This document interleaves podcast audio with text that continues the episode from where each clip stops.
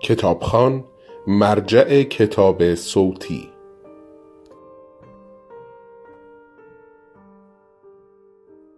تالار اجتماعات مدرسه پر بود. روی دیوارها با فاصله های مشخص تاجهای گلایول سفید زده بودند. با نوارهای پهن سیاه. مادر به آلیس قر زد. گفتم دیر شده. حالا روز عزا سلمونی نمی‌رفتی آسمون به زمین نمی اومد. نینا را نشان مادر دادم که از ردیف دوم داشت اشاره می کرد برای ما جا نگه داشته. از لابلای سندلی ها و آدم ها گذشتیم و ده بیست بار گفتیم ببخشید. تا رسیدیم به نینا. آلیس نشسته ننشسته سرگردان دور تالار و شروع کرد به گزارش اینکه کی آمده و کی چی پوشیده. نینا برنامه مراسم را داد دستم و پرسید چرا دیر کردید؟ مادر گفت آلیس خانم رفته بود سلمونی. و باز قرض زد روز عزا و سلمونی. نینا دم گوشم گفت شاید روز عزا بختش باز شد. خدا را چی دیدی ها؟ پقی زد زیر خنده و دور بر را نگاه کرد. هرچند جز یه مش پیر و پاتال کسی نیومده بچه رو گذاشتی پیش آرتوش؟ نپرسید چرا آرتوش نیامده. دلیل نیامدن آرتوش احتیاج به توضیح نداشت. گارنیک گیر داده بود که سوفی هم باید بیاد. صدایش را کلفت کرد و ادای گارنیک را درآورد. بچه ها از الان باید بدونن چه بر سر قومشون اومده. ولی این وجبی چنان الم شنگه ای راه انداخت که باباش کوتاه اومد. به بهانه اینکه سوفی تنها نمونه ویولت هم نیاوردیم. میومد چیکار حوصلش سر می‌رفت. راستش خودم هم اگه گارنیک مجری برنامه نبود نمیومدم خب چه خبرها تا آمدم بگویم هیچ خبر شروع کرد به سلام احوال پرسی با زنی که ردیف جلوی ما نشسته بود و شوهرش سخنران اول مراسم بود. برنامه را خواندم. سخنرانی روبرت ماداتیان درباره کشتار 24 آوریل. گزارش انجمن کلیسا و مدرسه در مورد ساخت بنای یاد بود. تنفس. خاطره ای از خاتون یرمیان شاهد آن روزهای تلخ. چراغهای تالار خاموش شد و گارنیک آمد پشت بلندگو. خیر مقدم گفت و اولین سخنران را معرفی کرد. ماداتیان سخنرانیش را شروع کرد. یاد 24 آوریل چند سال پیش افتادم و بحث تند آرتوش و ماداتیان. اگر گارنیک نبود که با شوخی و خنده سر و ته قضیه را هم بیاورد کار بالا می گرفت. بعد از آن سال بارها به آرتوش گفته بودم این روز چه ربطی به اختلافات سیاسی داره؟ چه ربطی به دست چپی یا دست راستی بودن داره این همه آدم کشته شده ارمنی هم نباشی باید متاسف باشی و در مراسم شرکت کنی و آرتوش هر بار جواب داده بود متاسف هستم و شرکت نمی کنم. به سخنرانی گوش می کردم و گوش نمی کردم. هر سال همان حرف ها را می شنیدیم. مقداری آمار مشتی شعار و همین. نینا چند بار به من نگاه کرد و با چشم به خانم ماداتیان اشاره کرد و انگشت گذاشت روی لب. یعنی مجبور است ساکت باشد. چون حتما به زن بر می‌خورد کسی وسط سخنرانی شوهرش حرف بزند. خانم ماداتیان چند بار برگشت به پشت سری ها نگاه کرد که حتما نمی‌دانستند سخنران شوهرش است و باید ساکت باشند. همه داشتند پچ پچ می کردند و با برنامه خودشان را باد می زدند. من هم خودم را باد زدم و سعی کردم یادم بیاید صبح به دو قلوها شربت هالی برانج دادم یا نه. یادم آمد دادم چون قر زده بودند که پس آرمن چی؟ پس ما تا کی باید شربت بخوریم؟ پس اگه ما می‌خوریم که سرما نخوریم آرمن چی؟ آقای ماداتیان با هیجان یادداشتهای دستش را تکان داد و بعد از چند جمله طولانی سخنرانی را تمام کرد. همراه همه دست زدم. از سندلی های دوروبر چند نفری به خانم ماداتیان تبریک گفتند و خانم ماداتیان انگار خودش سخنرانی کرده باشد لبخند زد و تشکر کرد و چشمش که به من افتاد سر برگرداند.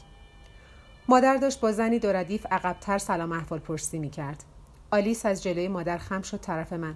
حدس بزن کی اومده؟ خانم نوراللهی ته تالار نشسته تا آمدم سر برگردانم گارنیک آمد روی صحنه و شروع کرد به خواندن گزارش ساخت بنای یاد بود.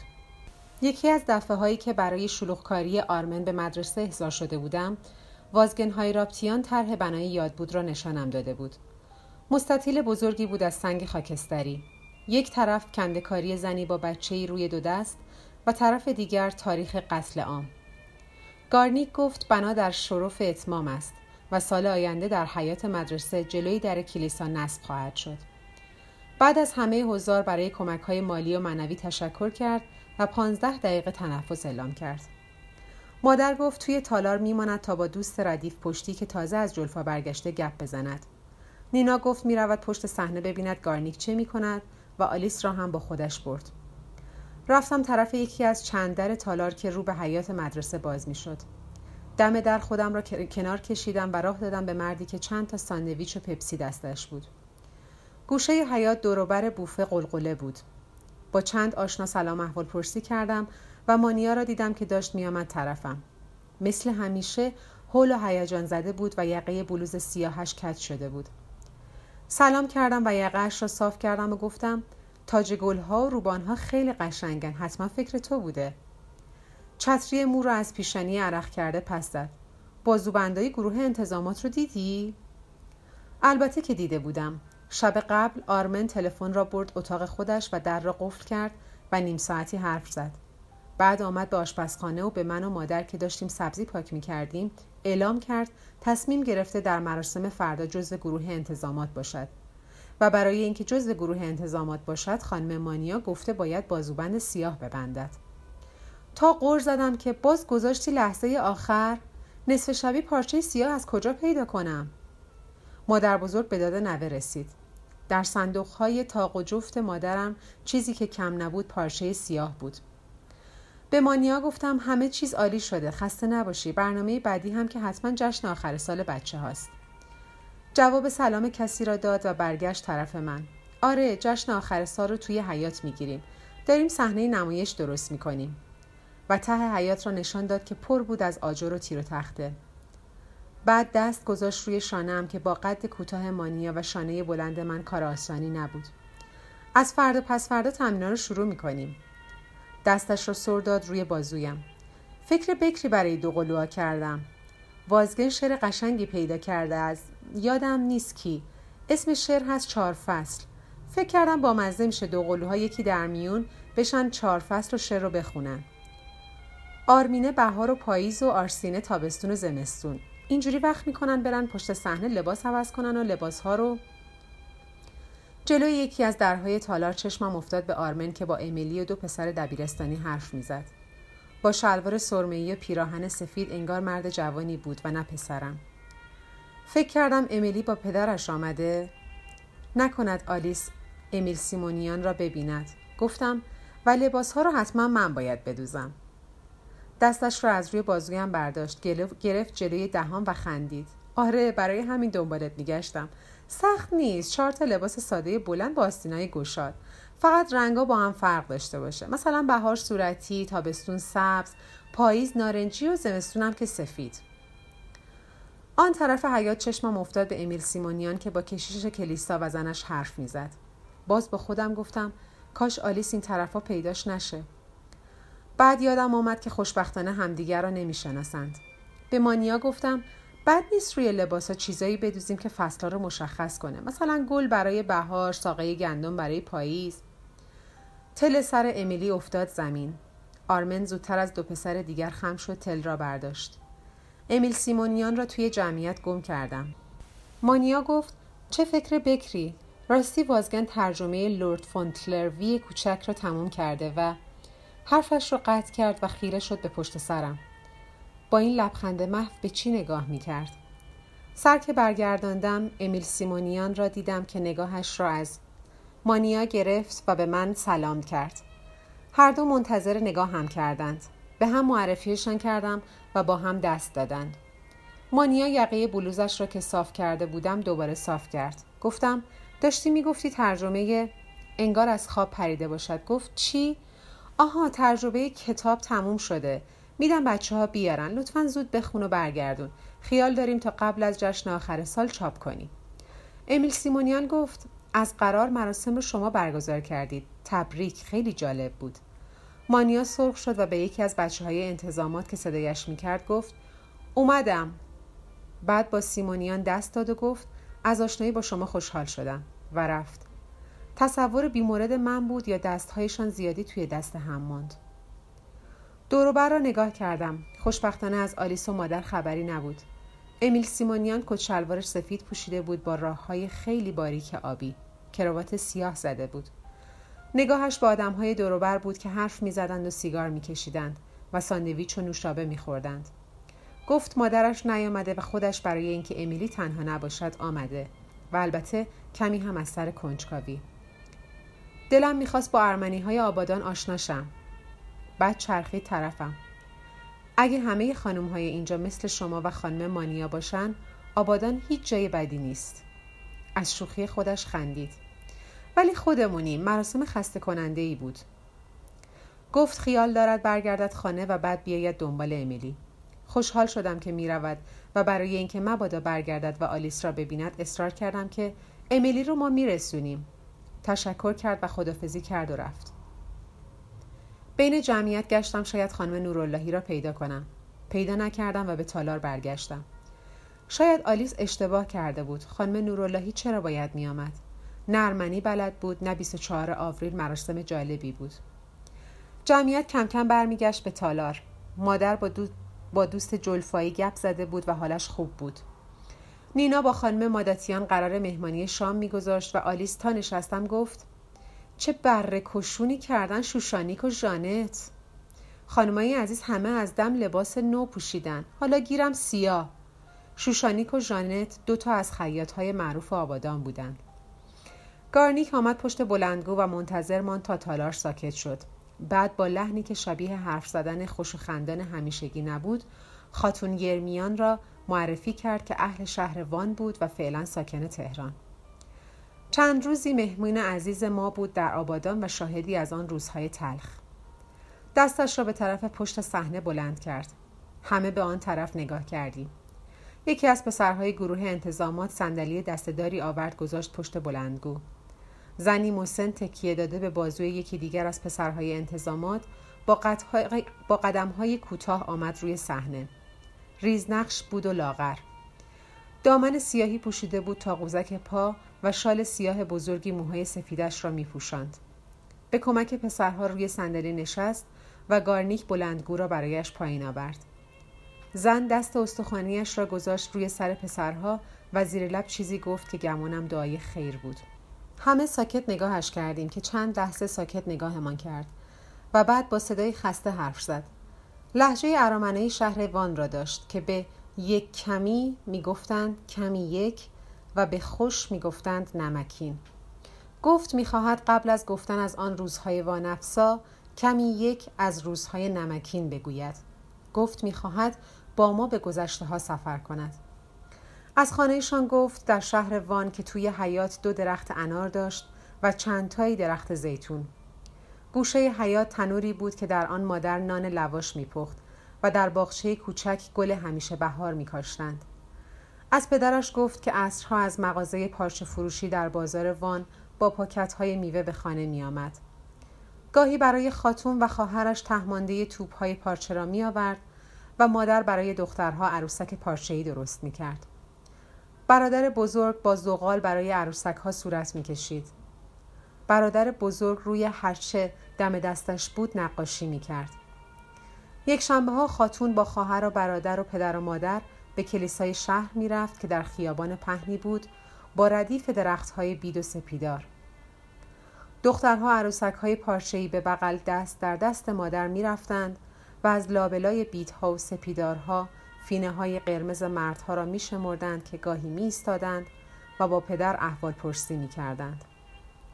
پدر می گفت مشتری های قدیمی, دک... قدیمی دکانند خدا ترس و با وجدان جمعه ها از مسجد محله صدای از آن بلند می شد. همسایه ها که از نماز جماعت برمیگشتند پدر عبادت قبول می گفت. مادر آش ماست که میپخت در کاسه های گلی برای همسایه ها میفرستاد. روی آش را با گلبرگ های همیشه بهار تزئین می کرد.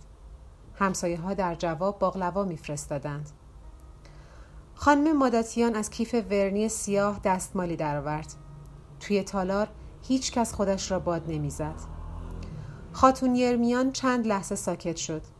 سر زیر انداخت و دو سر شال را دور دست پیچاند. و بعد روزهای سیاه آمدند. روزی آمد که پدر زودتر از همیشه به خانه برگشت. دست خالی و پریشان. به مادر گفت ارمنی ها دکانها را بستند. چند دکان باز را سربازها به آتش کشیدند. گونی های برنج و گندم دکان دیگری را تاراش کردند. پدر گفت باید برویم. مادر چنگ به گونه زد که خانه خراب شدیم. خاتون ساکت شد. نفس بلندی کشید. دستها را چند بار به زانو کوبید و بالاتنه نحیف به چپ و راست جنبید. بعد سر تکان داد و گفت و خانه خراب شدیم.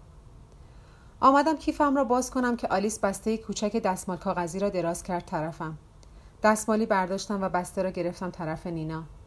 مادر سر می جنباند و زیر لب می گفت امان از روزگار ظالم. توی تالار فقط صدای نفسهای بلند و کوتاه بود و صدای خسته خاتون. در, در خانه چارتاق باز بود. مادر گریه می کرد و بغچه و صندوق پر می کرد و می بست. پدر فریاد می زد جا نیست زن. ول کنین خرت و پرت ها رو. وقت نیست بجنب مادر شیون می زد کمی یک سب کن کمی یک فقط. با خواهرم زیر درخت های انار هاج و واج بودیم. عروسک های پارچه‌ای توی بغل. برادر ناسزا می گفت همیشه بهارهای باغچه را لگد می کرد و حرف از انتقام می زد. سوار گاری شدیم. نشستیم روی بخچه ها و صندوق ها و راه افتادیم. خیابان ها پر بود از گاری های دیگر. درشکه، اسب، قاطر و هر چه که می‌شد آدمی با بخچهش بارش کرد. قیامتی بود از خاک و ناله و نفرین. عروسک های پارچه‌ای گم شدند و من و خواهر گریه کردیم. اول برای عروسک ها بعد برای پدر برای مادر برادر و همدیگر. بسته دستمال کاغذی دست به دست گشت و خالی شد. شب در اتاق نشیمن پاها را گذاشتم روی میز جلوی راحتی و سرتکیه دادن به پشتی.